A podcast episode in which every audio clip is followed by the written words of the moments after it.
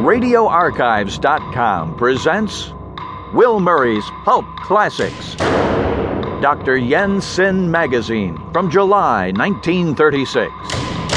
The Mystery of the Golden Skull, the second adventure of Dr. Yen Sin by Donald E. Keyhoe, plus three thrilling short stories. The Third Yen by Moran Tutory, Chinatown Scoop by Don Cameron, and Death of the Thousand Cuts by Arden X. Pangborn.